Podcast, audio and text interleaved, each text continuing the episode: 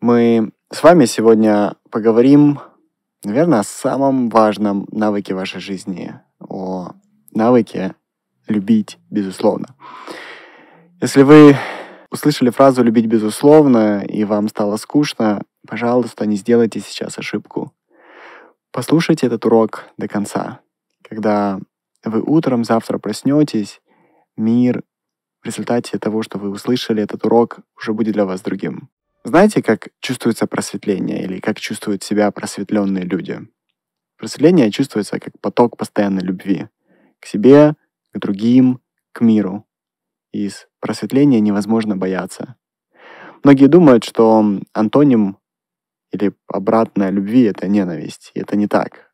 Вам нужно хотя бы немного понимать нейрохимию и механику эмоций, чтобы знать, что чувство обратной любви — это на самом деле страх — Ненависть — это та же самая любовь, это тоже эмоция приближения. Когда ты кого-то ненавидишь, ты как влюбленный следуешь за объектом своих чувств. Так не может чувствоваться обратная любви. Обратная любви — это страх, который является эмоцией отдаления. Желание уйти никогда не сталкиваться, так чувствуется страх. Поэтому нельзя чувствовать глубокую любовь и одновременно страх. Либо одно, либо другое. Они не смешиваются. Страх похож на темноту, потому что, как и темнота, страх дуален. Страха и темноты нет. Есть отсутствие света или отсутствие любви. Все клиенты осознают это они или нет, приходят к нам за просветлением. Может показаться, что просветление — это удел мудрецов или основателей религий, и это не так. Ты основываешь религию, потому что ты мастер-учитель, а не потому что ты просветленный. Просветленные люди могут жить абсолютно невидимой жизнью. Разница только в том, что эта жизнь полная любви. Это то, чем они отличаются от всех остальных. Таким образом, когда ты приходишь за счастьем и за любовью, ты на самом деле приходишь за просветлением. И это выбор, о котором ты никогда не пожалеешь. Тем не менее, если ты хочешь сделать этот выбор, но лучше в твоей жизни ничего не становится, то в чем тогда проблема? Проблема в том, что пока ты, пока что, ты умеешь любить только с условиями. Ты любишь, если человек, по твоему мнению, заслуживает любви, например. Или любишь, потому что это твой ребенок или твой родитель. И наличие общих генов заставляет тебя испытывать симпатию, потому что ты биологически сложен таким образом. Или ты любишь, когда объект твоих мыслей совпадает с интенсивным позитивным зарядом этих мыслей. Но что было бы, если бы любовь стала твоим состоянием по умолчанию? Ты ведь знаешь, да, как чувствуется любовь, правда? Что если бы ты ее испытывал или испытывала каждый день? Что если бы твое состояние не зависело от того, что делают другие люди? Что если бы ты мог или могла любить себя бескомпромиссно, без каких-либо условий, всегда? Даже когда человек сделал бы что-то низкое по отношению к тебе, или даже близко не сделал то, что совпадает с твоими инструкциями о мире, что если бы ты продолжал или продолжала его снова любить и все равно любить? И здесь я хочу сделать важное разделение.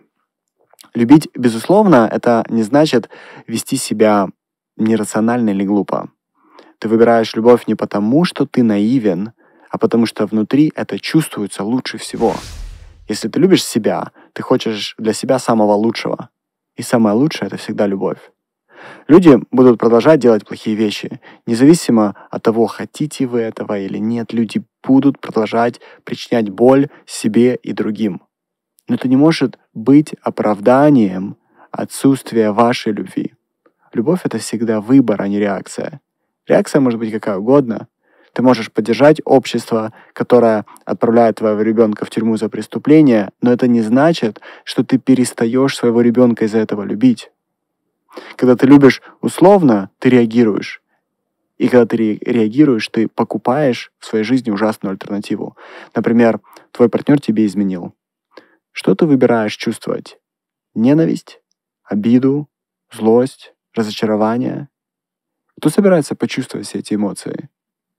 Если ты, то зачем это с собой делать? за что ты так над собой издеваешься?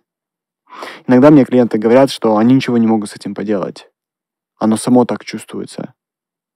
Ничего само не чувствуется, пока ты не создаешь эмоцию своей мыслью. Ты чувствуешь то, о чем ты думаешь. И если ты выбираешь думать через то, что чувствуется больно, это всегда твой выбор. Любовь иногда путают со слабостью. Мол, если ты любишь, тогда тобой легко манипулировать. И это еще одна глупость. Если ты умеешь, безусловно, любить, то ты не можешь любить другого и не любить себя при этом. Ты не сделаешь себе больно, ты не дашь собой манипулировать. Ты поступишь так, как честно и справедливо. Люди не сразу понимают этот концепт, поэтому я его объясню на примере, который понятен абсолютно всем. Представь, что у тебя два ребенка. Ты любишь их двоих безумно и безусловно. Тебе твоя биология помогает их любить. И вот один ребенок очень хочет, чтобы у него была такая же игрушка, как и другого. Поэтому он решил ее украсть у своей сестры или своего брата. И эм, если ты знаешь об этом, одобришь ли ты этот поступок? Дашь ли ты это сделать? И вряд ли, правда? Вместо этого ты попробуешь принять решение, которое будет справедливым и честным по отношению к двум детям. И даже если они тобой остались недовольны из этого решения, это не меняет твою любовь к ним. Это не меняет твою суть. За тобой стоит глубина тебя не сдвинуть с того, что справедливо. Таким образом, безусловно, любовь — это не слабость, это огромная мощь, которая дает тебе в жизни грандиозный моральный компас.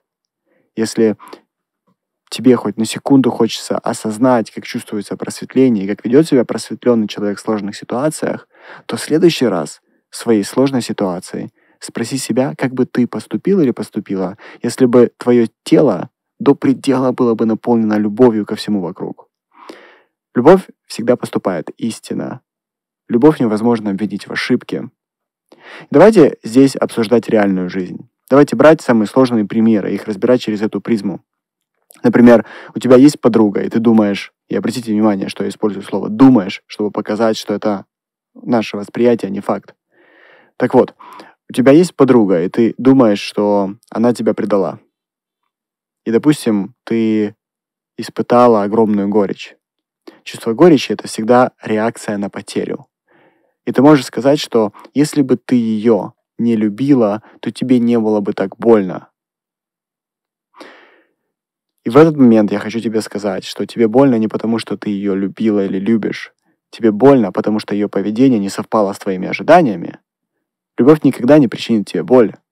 Тот мужчина, который ушел от тебя или от твоей подруги разбил твое сердце, ты думаешь, что если бы ты не влюбилась так сильно, то сегодня не было бы больно? Ты ошибаешься.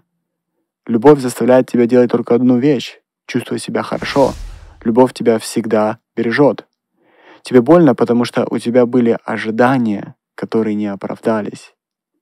Ты нарисовала историю, по которой обязан был жить другой человек. И этот человек решил с твоей историей не согласиться. Проблема не в том, что ты любила, а в том, что ты ожидала того, что тебе не дали.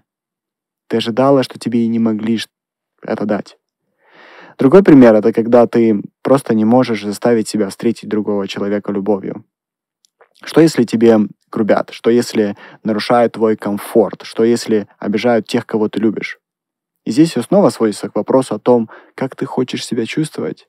Это тебе выбирать. Хочешь ли ты в конкретном моменте чувствовать злость или любовь, или вместо этого чувствовать, например, отвращение или страх.